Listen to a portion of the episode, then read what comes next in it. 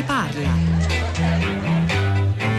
Mi chiamo Fabio e telefono alla città di Castello in Umbria. Come spunto la notizia dei passeggeri arrivati a Roma dal Bangladesh che in parte di loro, insomma una buona parte sono risultati positivi al Covid. Ora questa è una notizia molto importante perché implica tutta una serie di, di considerazioni sulla sicurezza eccetera. Ma eh, tempo fa mia moglie mi regala delle t-shirt prese in quei negozi di franchise molto famosi che ci sono in tutta Europa, t-shirt pagate 2,90 euro, 3 euro. Io vado a vedere prima di indossarle, c'è scritto Made in Bangladesh. Queste t-shirt sono, assieme anche a calzoni ed altri oggetti di abbigliamento, sono di qualità molto bassa, estremamente bassa e costano poco anche per questo. Diciamo il tempo che percorre tra il, la, la, produzione di questi manufatti alla discarica è estremamente breve.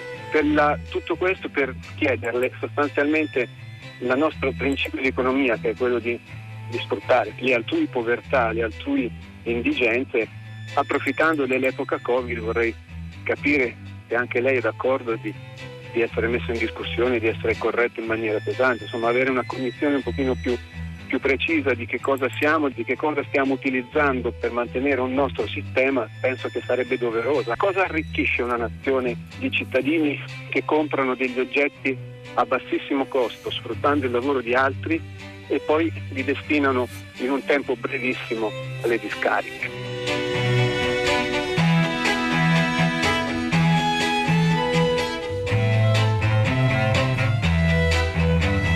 Eccoci, sono le 10, 2 minuti 25 secondi. Una buona giornata da Pietro del Soldà. Benvenuti a tutta la città ne parla. Fabio, da Città di Castello, questa mattina, prima pagina, ha riportato la nostra attenzione su una notizia di cui avrete sicuramente sentito parlare.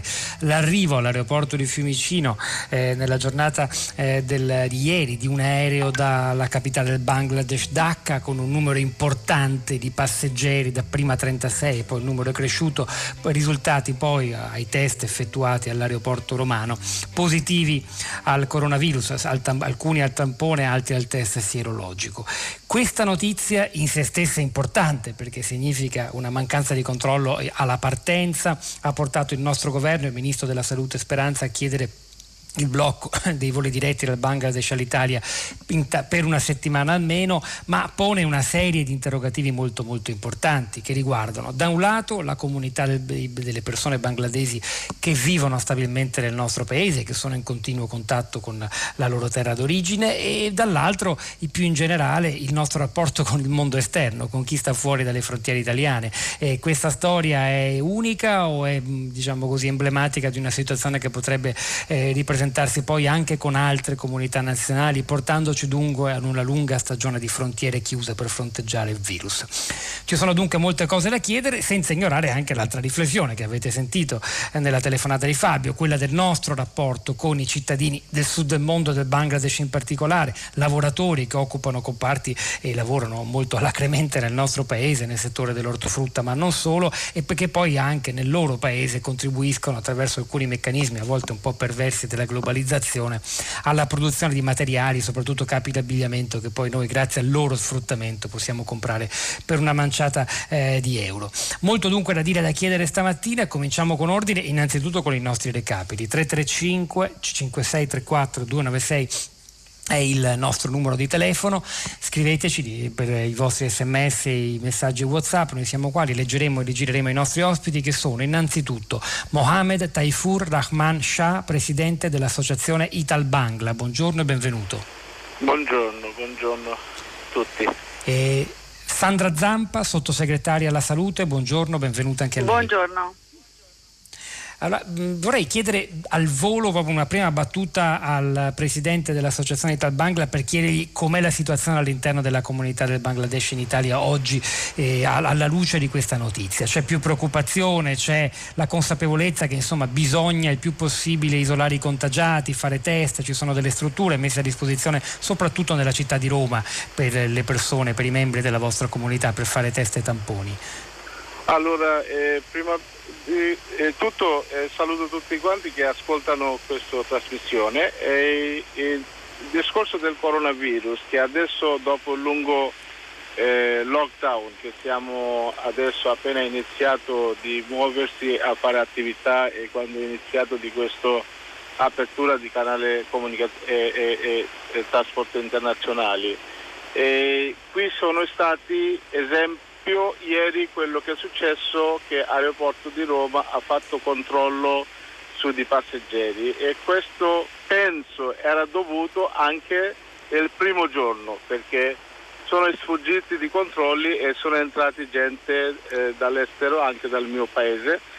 E sfortunatamente eh, devo dire che in Bangladesh in questo momento stiamo vivendo una situazione molto drammatica, come fosse Italia abbiamo vissuto nel mese di marzo. Quindi in Bangladesh adesso il primo conteggio del coronavirus è stato di uno cittadino bengalese dall'Italia che è andato in eh, Bangladesh negli ultimi giorni del febbraio è partito e identificato il primo contagio in Bangladesh, un cittadino bengalese in Bangladesh. Oggi in Bangladesh ufficialmente parlano oltre 150.000 di conteggiati e, e questo anche il dovuto potrei ricordare se uno è, è partito dall'Italia, è arrivato in Bangladesh quando già il coronavirus è partito prima di altri due o tre mesi, quindi è sfuggito controllo anche epoca. E adesso dopo tutti questi sacrifici che l'Italia ha sacrificato così tanti migliaia di vite e adesso eh, quando è entrato Italia primi gente sia dal Bangladesh indifferente da altre nazioni, quando entrano e scopriamo che da Italia entrano persone dall'estero conteggiati, questo credo in qualche modo è una responsabilità del governo, sia dalla partenza e sia dall'arrivo. Tutti e due i lati nessun governo può negare delle loro responsabilità.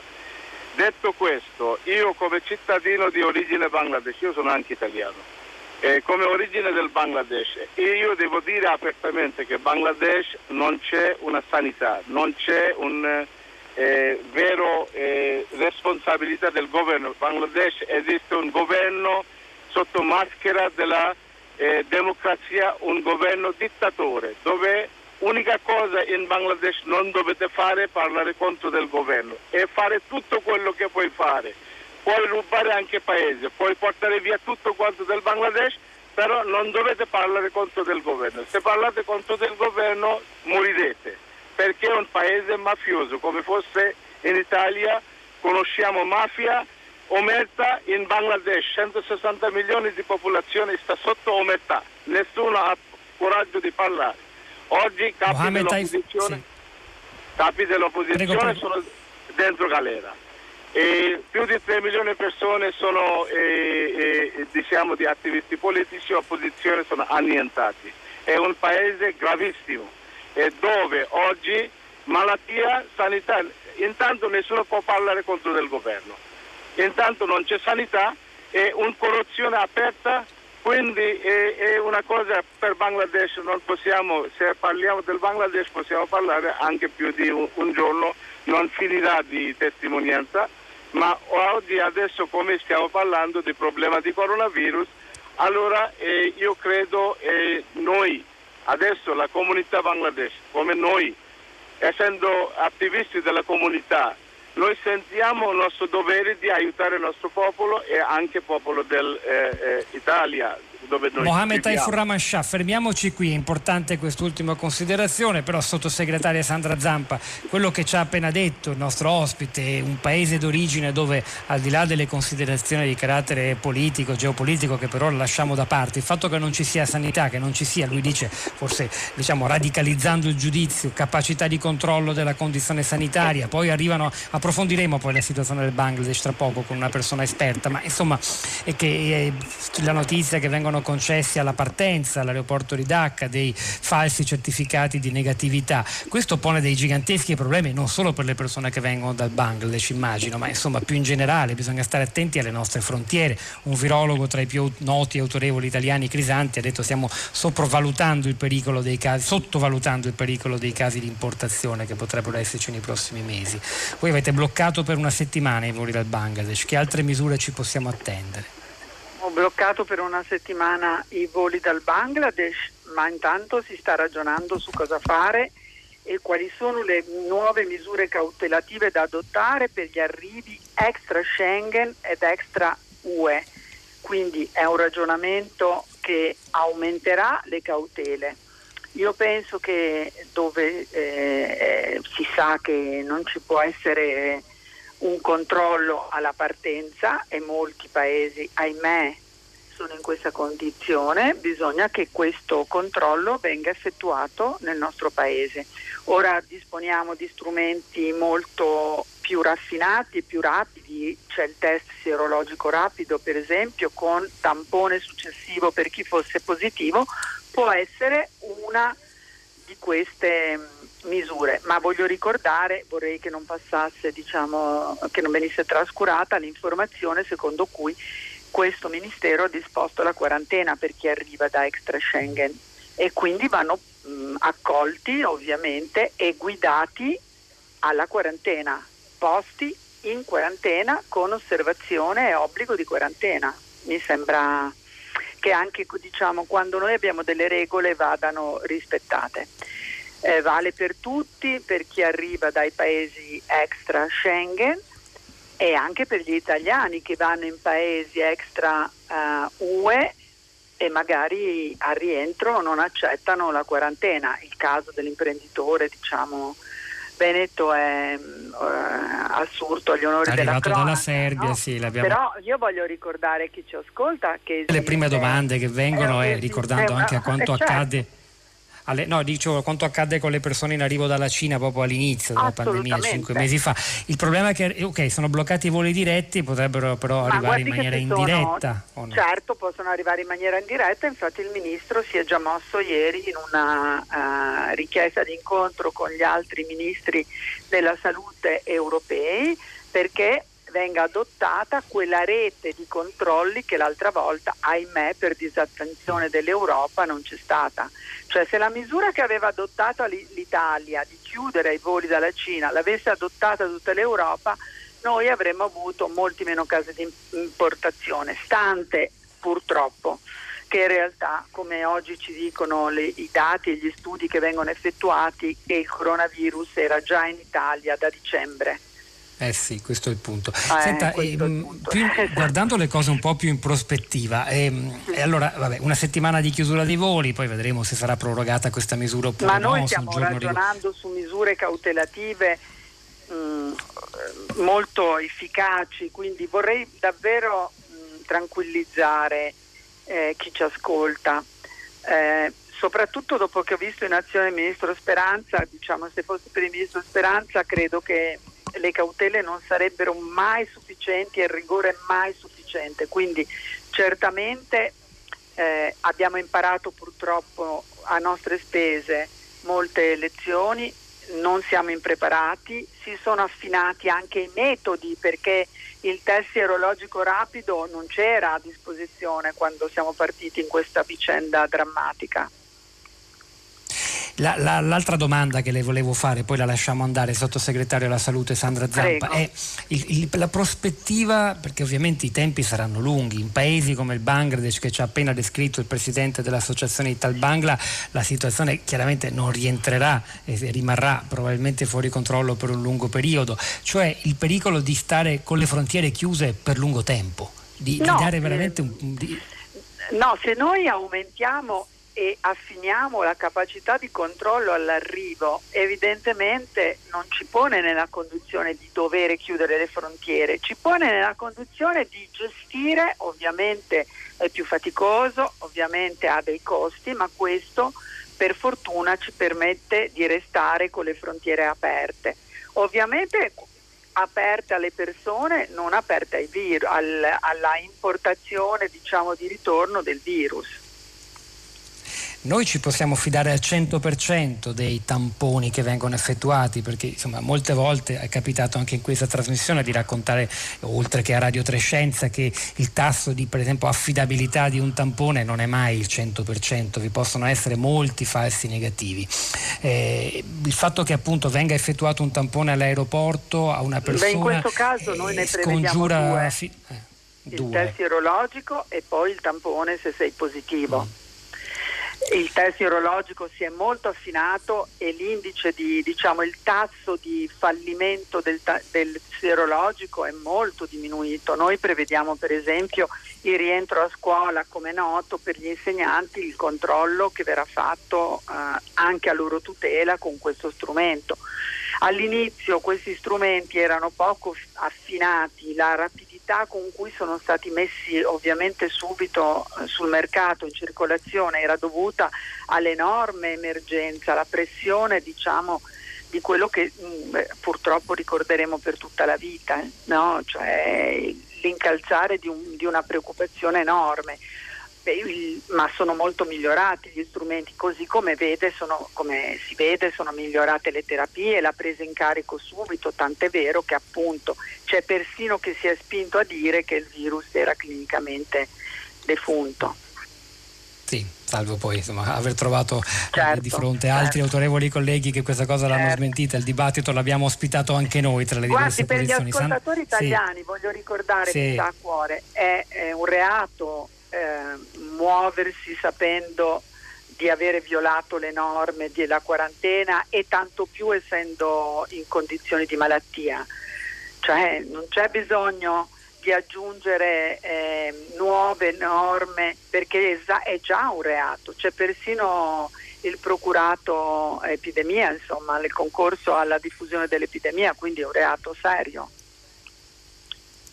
Sandra Zampa, sottosegretaria della salute, grazie, grazie Buongiorno. davvero. Buongiorno. E noi continuiamo, continuiamo sul, a, a, concentrarci ancora sulla comunità bangladese in Italia e sul paese di cui già ci ha detto alcune cose importanti il presidente dell'Associazione Ital Bangla con altri due ospiti.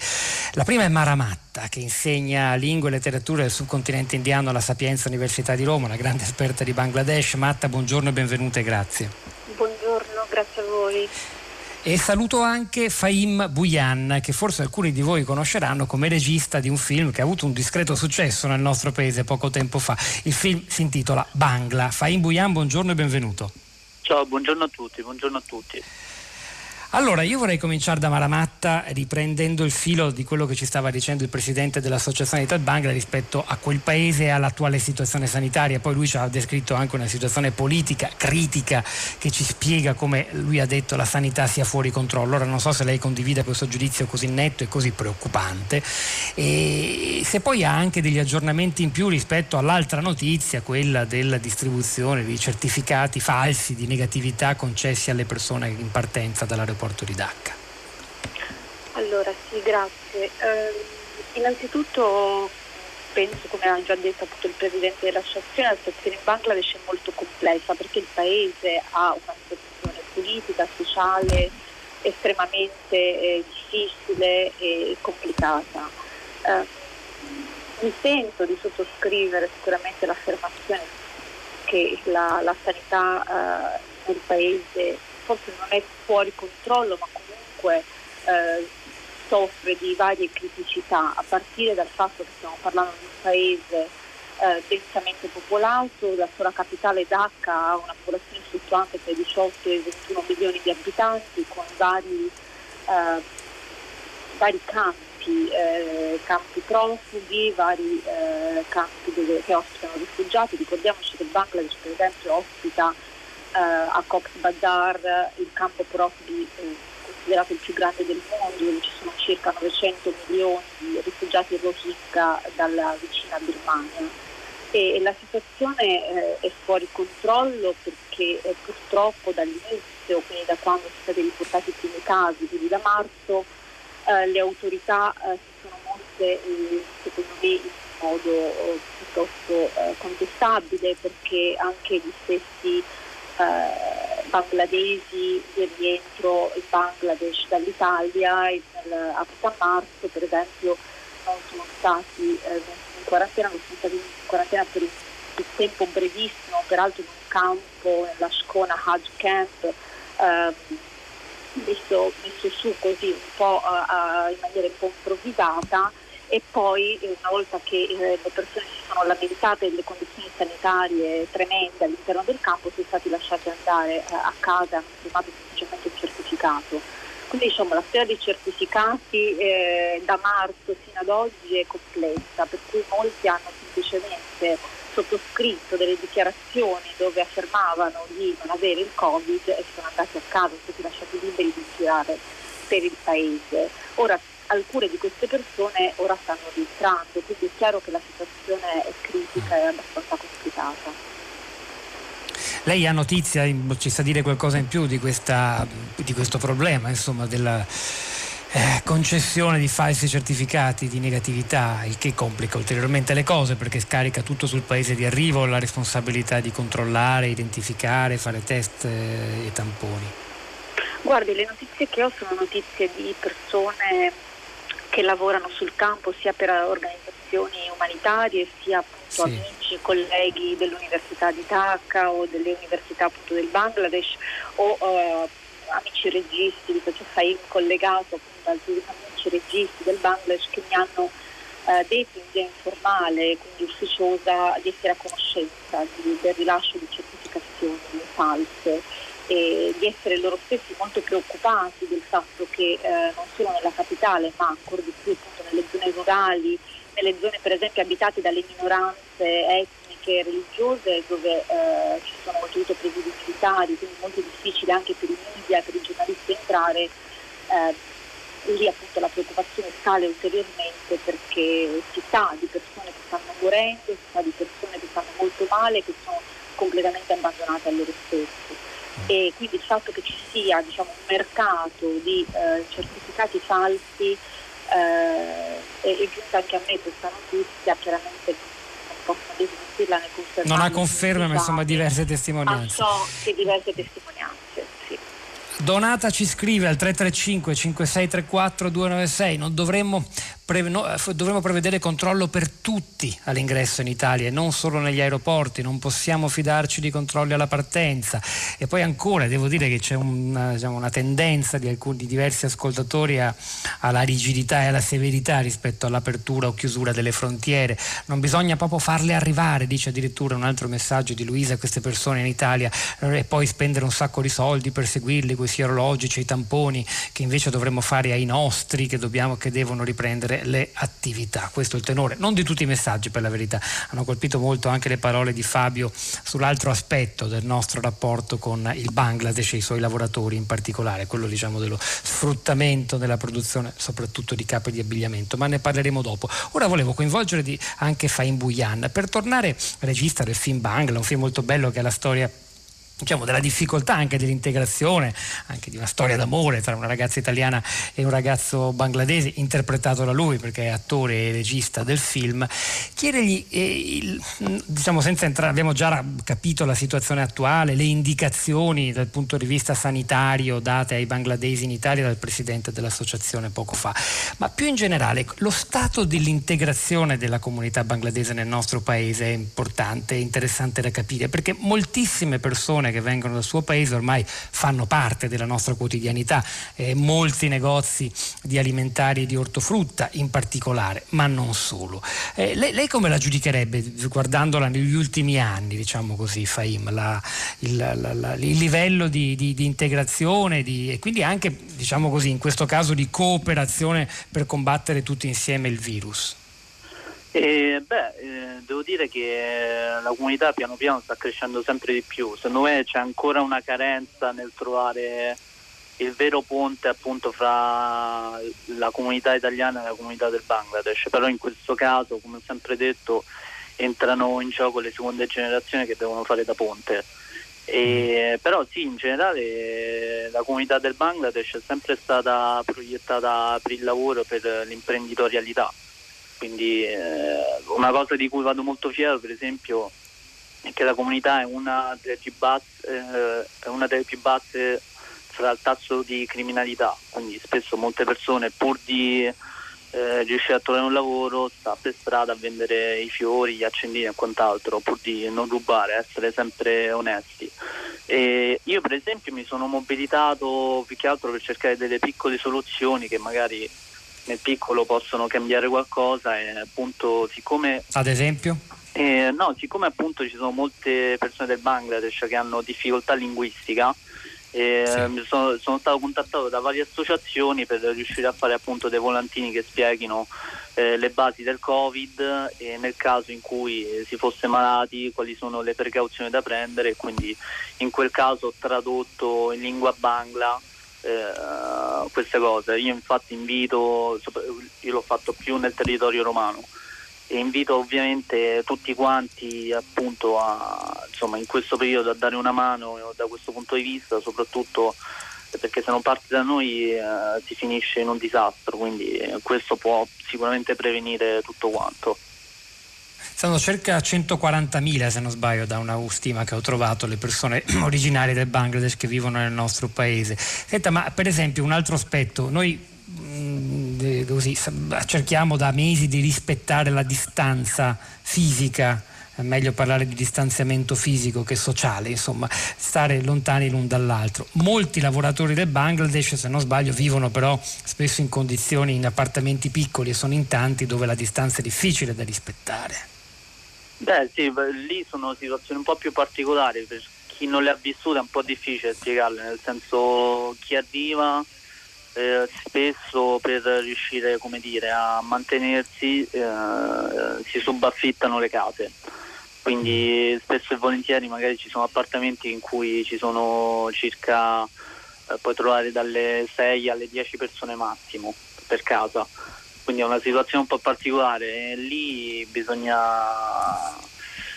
è difficile, più che altro mi metto nei panni soprattutto di chi paga l'affitto e dice io non ho soldi per uh, dire, pagarmi un affitto intero e quindi cerco di um, dire, riuscire a campare stando un po' più stretto.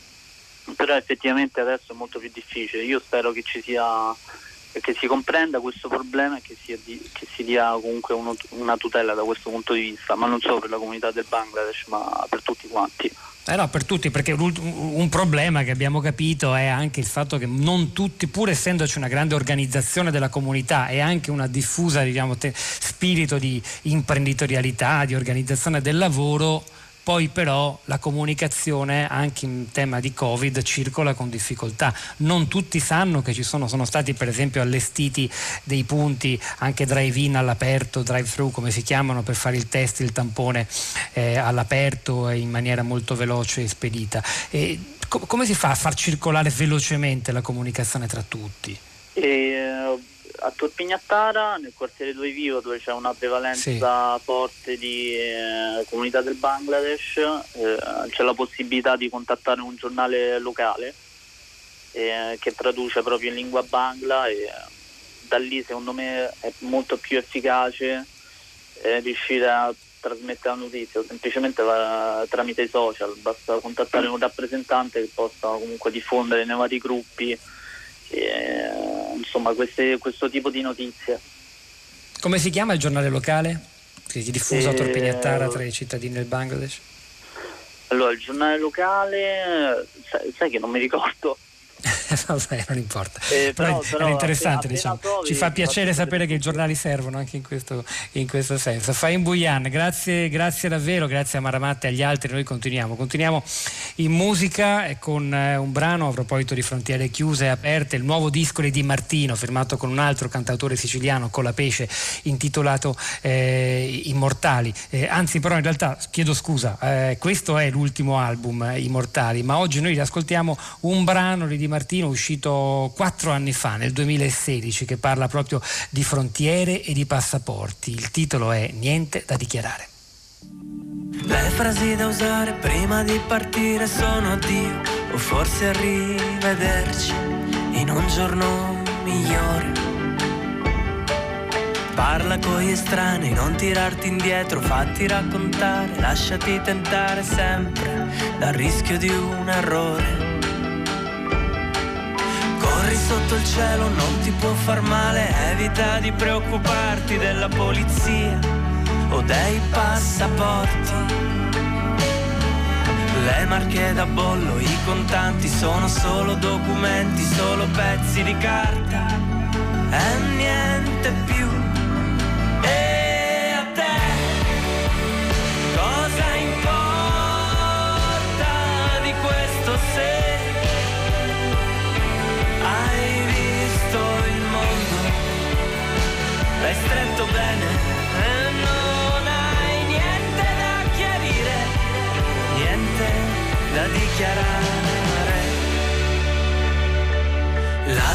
distanza tra due punti è un insieme di passaggi, di miracoli, di testimoni, resti di animali, vite minerali.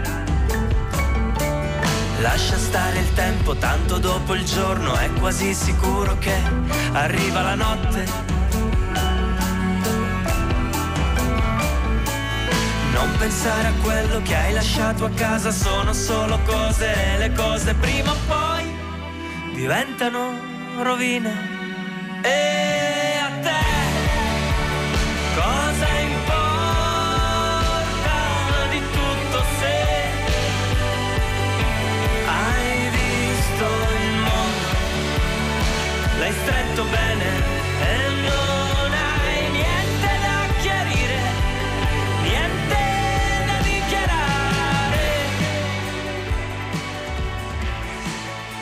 E questa era Frontiere eh, niente da dichiarare, il brano del 2016 di, da, del Didi Martino, il cantautore che con, con, la Pesce ha da poco firmato e pubblicato anche l'album Immortali, appunto, frontiere, frontiere aperte e chiuse, che fare con le frontiere? Abbiamo sentito le rassicurazioni della sottosegretaria alla salute Sandra Zampa, la preoccupazione comunque rimane per il futuro eh, rispetto al nostro rapporto con gli altri paesi, con le persone che arriveranno da lontano, chissà se in qualche modo la globalizzazione stessa subirà un cambiamento, una torsione a causa della pandemia. Noi continuiamo proprio sul filo di questi ragionamenti, riprendendo una, una riflessione importante che Fabio, il nostro ascoltatore a prima pagina, ha fatto stamani a proposito di Bangladesh. La notizia è quella che abbiamo appena raccontato del volo con le persone positive, poi però c'è anche il nostro rapporto con, la, con il Bangladesh, sia con le persone che vivono e lavorano qua, e abbiamo ascoltato i racconti di Faim Buyane, del presidente di Tal Bangla, ma anche e soprattutto in questo momento eh, con le persone che vivono e lavorano in Bangladesh, spesso in condizioni di sfruttamento inaccettabile, producendo capi d'abbigliamento nello specifico soprattutto, che poi noi possiamo acquistare per pochi centesimi se non pochi euro. È una vicenda che noi abbiamo scoperto, l'opinione pubblica internazionale dopo un tragico incidente avvenuto nel 2013, il crollo di un grande edificio che si chiamava Rana Plaza, dove c'erano anche delle fabbriche di abbigliamento che uccise 1200 e passa persone, da allora l'attenzione è un po' più dire, acuta nei confronti di questa vicenda. Il, lo sfruttamento globale tuttavia rimane. Ne parliamo con due nuovi ospiti che sono Deborah Lucchetti, responsabile della campagna Abiti Politiche, dalla vicenda di Rana Plaza in poi segue questa storia molto da vicino. Lucchetti, buongiorno e benvenuta. Buongiorno a tutti e con l'economista Mario De Aglio, professore emerito di economia internazionale all'Università di Torino, editorialista della stampa. Di De Aglio, buongiorno e benvenuto anche a lei. Buongiorno, buongiorno. Allora Lucchetti, ho riassunto brevemente forse qualcosa che merita di essere raccontato un po' meglio ai nostri ascoltatori, soprattutto per capire se c'è ancora un problema nel nostro rapporto con quel paese dal punto di vista dell'equità e dei, dei diritti dei lavoratori.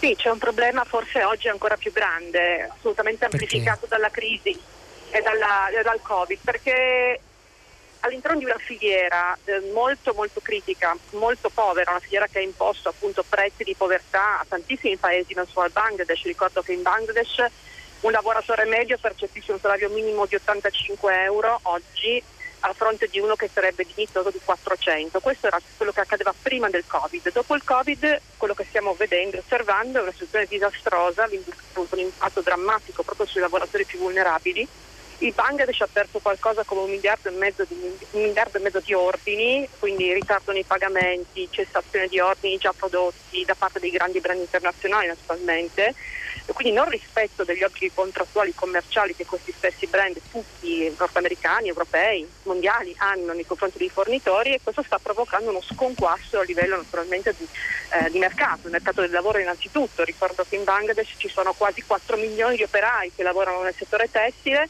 e oggi eh, su questi lavoratori il 40% sicuramente, quindi quasi 2 milioni, rischiano di perdere per sempre un posto di lavoro, un posto di lavoro povero, che naturalmente eh, in cui guadagnavano salari da fame, eh, ma che costituiva comunque un elemento di almeno un contributo alla sussistenza. Quindi la situazione è ulteriormente aggravata si è aggravata anche durante la crisi per le chiusure e il lockdown che sono avvenute anche in Bangladesh, mettendo quindi a rischio anche sanitario milioni di lavoratori, anche migranti, che naturalmente là non hanno accesso alle cure, a sistemi di prevenzione e di, di, di, cura appunto sanitaria e, nemmeno a trasporti per esempio pubblici in grado di garantire distanziamento sociale e quant'altro. Quindi una situazione esplosiva, assolutamente esplosiva. Oggi per quanto riguarda le nostre sì, volevo chiederle per quanto riguarda le responsabilità nostre, per nostre intendo quelle di per esempio grandi importanti ditte di abbigliamento che nel crollo del Rana Plaza del 2013 abbiamo scoperto essere direttamente coinvolte in, questo, eh, atti, in queste attività di sfruttamento, ne parlava anche Gianni Dragoni questa mattina a prima pagina. È cambiato qualcosa rispetto a questo, almeno al comportamento delle grandi firme internazionali oppure delle catene di grandi eh, magazzini dove molti comprano anche oggi a pochi soldi, uno dei grandi vantaggi della globalizzazione, però poi c'è, c'è un lato oscuro di questi prezzi molto bassi. Com'è la situazione oggi? È cambiato poco o nulla dal punto di vista strutturale. Eh, le catene globali sono fondate sulla stessa simmetria di potere, che è anche una simmetria economica. I prezzi imposti dai grandi marchi sono troppo bassi e comprimono i costi del lavoro, quindi impedendo ai fornitori di conoscere salari vitali per i lavoratori e anche impedendo ai fornitori e ai governi, per esempio, di accumulare risorse significative per garantire quella protezione sociale che oggi sarebbe essenziale. Pensiamo agli ammortizzatori sociali che in Italia stanno godendo i lavoratori, tra virgolette, godendo naturalmente in cassa integrazione. Forme di protezione sociale che assicurino delle reti di sicurezza in caso di grave crisi, ecco, in questi paesi quasi non esistono.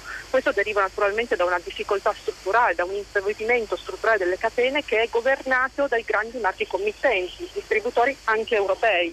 Ricordo un dato molto importante, pensate il Bangladesh deve la sua economia eh, totalmente orientata alle esportazioni in, principalmente al tessile, all'abbigliamento. Il 60% di questi prodotti finisce in Europa, quindi questo ci dice molto su quello che potrebbe essere chiaramente il compito e la leva dell'Unione Europea, degli Stati membri e anche delle imprese europee per definire eh, un'industria in, in, una direzione opposta, una industria, sostenibile che sarebbe quella che noi auspichiamo, abbiamo fatto anche una strategia, magari dopo ne parliamo, abbiamo presentato una strategia a livello europeo per arrivare a questo obiettivo, oppure nel determinare invece quello che è il presente, ahimè, c'è un'industria estremamente povera, pericolosa, che anziché portare benessere e ricchezza riduce in povertà e non lascia nulla alle comunità locali che però contribuiscono per la maggioranza dire, della, della, catena del valore alla produzione di quegli abiti che noi poi siamo costretti, su cui costretti ad acquistare a prezzi bassi.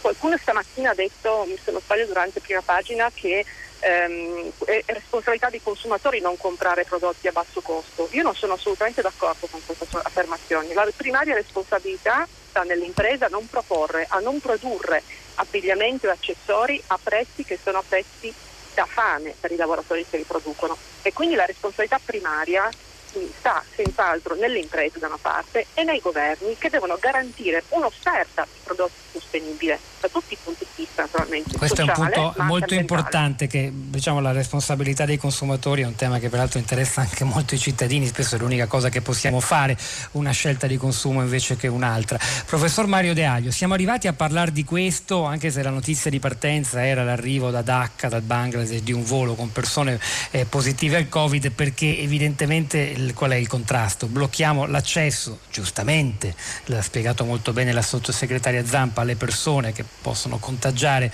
altre sul nostro territorio, non blocchiamo l'accesso ai nostri, nostri mercati, come ha ben spiegato Deborah Lucchetti, ai, alle merci prodotte in queste condizioni. Secondo lei cambierà qualcosa, si dice sempre quasi un mantra sin dall'inizio della pandemia, eh, ne usciremo diversi se non migliori, potremmo riprendere in mano alcuni aspetti distorti, perversi della nostra società, del mercato globale. Questo tipo di distorsioni aum- pe- aum- miglioreranno, peggioreranno, verrà mai il momento in cui il mercato globale potrà farsene carico e regolarli di più? Oppure dobbiamo semplicemente abbandonarci a questo stato di cose dicendo vabbè l'operaio, quell'operaio del Bangladesh se non muore nel crollo del, di un altro Rana Plaza perlomeno guadagnando quei 2 o 3 dollari al giorno campa meglio di chi non fa nemmeno quel lavoro. Cinico ragionamento che fanno in tanti. Beh, eh, la domanda che lei mi pone è, è di risposta molto difficile perché eh, noi guardiamo nel buio e non lo sappiamo, possiamo soltanto eh, dire questo, che eh, il, il, Covid ha eh, accelerato una serie, e messo, messo, a nudo anche una serie di contraddizioni con le quali abbiamo piacevolmente eh, eh, convissuto per molti anni. E che proprio all'inizio, il caso del 2013 è un caso famoso in questo, ha cominciato ad avere da parte dei governi un minimo di risposta, naturalmente non, non sufficiente. Eh, del resto noi vediamo anche in Italia eh, che esiste un mercato dei lavoratori agricoli che eh, non credo paghino contributi, intanto l'agricoltura ne paga di sé molto pochi, non so se, se si rispettino i minimi sindacali ma non credo proprio e poi allegramente mangiamo i prodotti della nostra agricoltura sana, eccetera, con eh, tutti i ricordi del passato, eccetera, non la fanno i nostri contadini ma la fa della gente senza volto e con pochissime garanzie. Eh, come lei ricordava prima, eh, da noi chi perde il lavoro ha comunque eh, una cosa che si chiama cassa integrazione, sarà più o meno sufficiente, insomma, ma non cade nel vuoto. Ha un sistema sanitario gratuito, sarà più o meno efficiente, ma anche lì non cade nel vuoto. In Bangladesh non c'è né l'uno né l'altro. E come il Bangladesh, diciamo che almeno una settantina di paesi al mondo su tre continenti eh, ne troviamo quindi eh, certamente eh, il Covid mette a nudo più rapidamente di quanto non sarebbe successo questo tipo di contraddizioni. Eh, se ancora chiuderemo gli occhi o se invece ci impegneremo a cambiare, francamente non sono in grado di dirlo. Anche perché una grande incognita, non so se è d'accordo professor De Aglio, sta nel fatto che eh, ora si parla di frontiere chiuse per ragioni sanitarie, però più in generale sembreremmo consegnarci a un futuro di minori scambi, un, meno viaggi. Eh, come dire, di forse chiusura ciascuno nel proprio guscio, perlomeno all'interno della propria comunità nazionale. Lei teme per la globalizzazione come l'abbiamo conosciuta sin qui, o magari anzi spera che possa cambiare nelle sue distorsioni? A partire Secondo proprio da questo la... fatto, dal blocco sì. dei viaggi, degli scambi. Secondo me la globalizzazione come l'abbiamo conosciuta fin qui è già finita.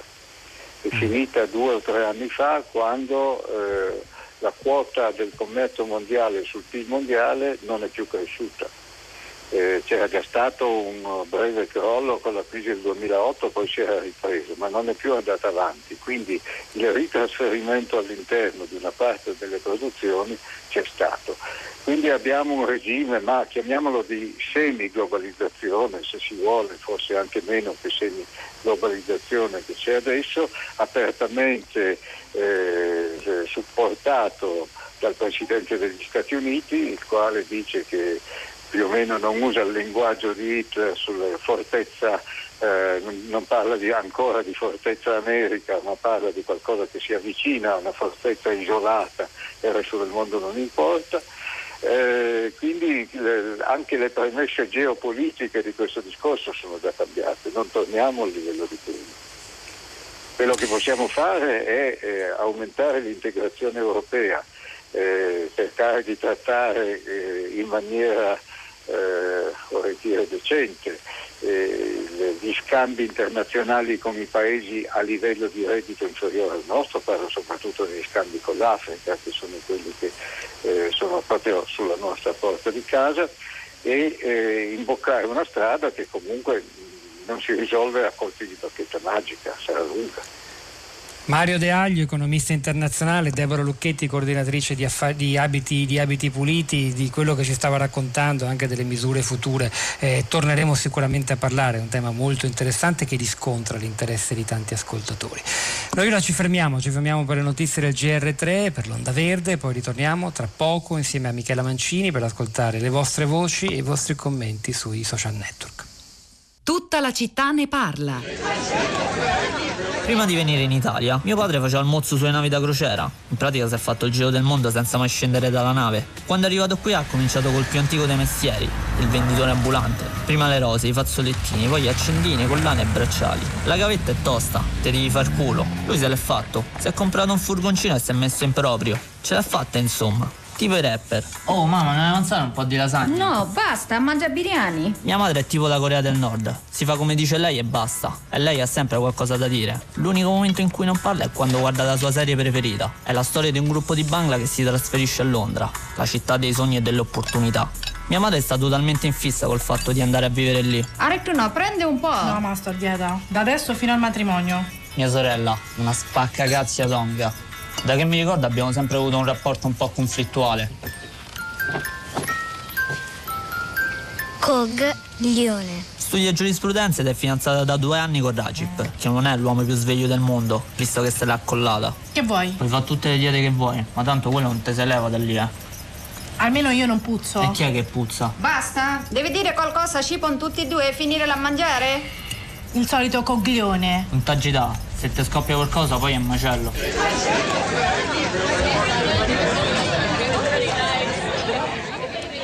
Ed eccolo Bangla, il film del 2019, scritto, diretto e interpretato da Faim Buyam, che è stato nostro ospite questa mattina in questa puntata di Tutta la città ne parla, in cui si è anche affrontata la vita della comunità bangladese in Italia, a partire da una notizia molto preoccupante, quella del volo in arrivo all'aeroporto di Fiumicino da Dhaka, la capitale del Bangladesh, con molte persone positive al Covid a bordo.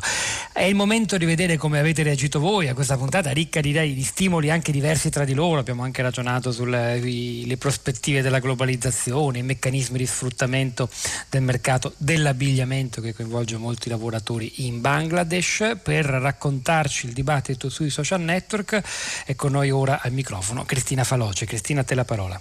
Buongiorno, sì, allora i messaggi degli ascoltatori riprendono esattamente i filoni che abbiamo aperto. Allora, sicuramente la diffusione del virus su cui interviene Maggie, non bisogna assolutamente abbassare la guardia. In Australia c'è già la seconda ondata, lo stato della Victoria è stato chiuso, è stato reintrodotto il lockdown fino a metà agosto. Tutto per un piccolo focolaio gestito male e in ritardo all'inizio. Il non utilizzo delle mascherine, gli assembramenti. E ancora, Lina, complimenti al ministro Speranza che ha deciso di mantenere l'isolamento di due settimane per tutti coloro che arrivano da paesi extra Schengen, malgrado l'Europa abbia aperto ai cittadini di 13 paesi. Dobbiamo controllare gli arrivi, non solo il Bangladesh ma anche il Sud America. Eh, dunque, eh, ancora, eh, Rosanna, il primo concerto di musica in favore del Bangladesh fu organizzato da George Harrison nel 72 e io giovane mandai i miei soldi a favore di quella popolazione. Cosa è cambiato per quella popolazione e per altri? Direi nulla. Qu- quanta la nostra responsabilità.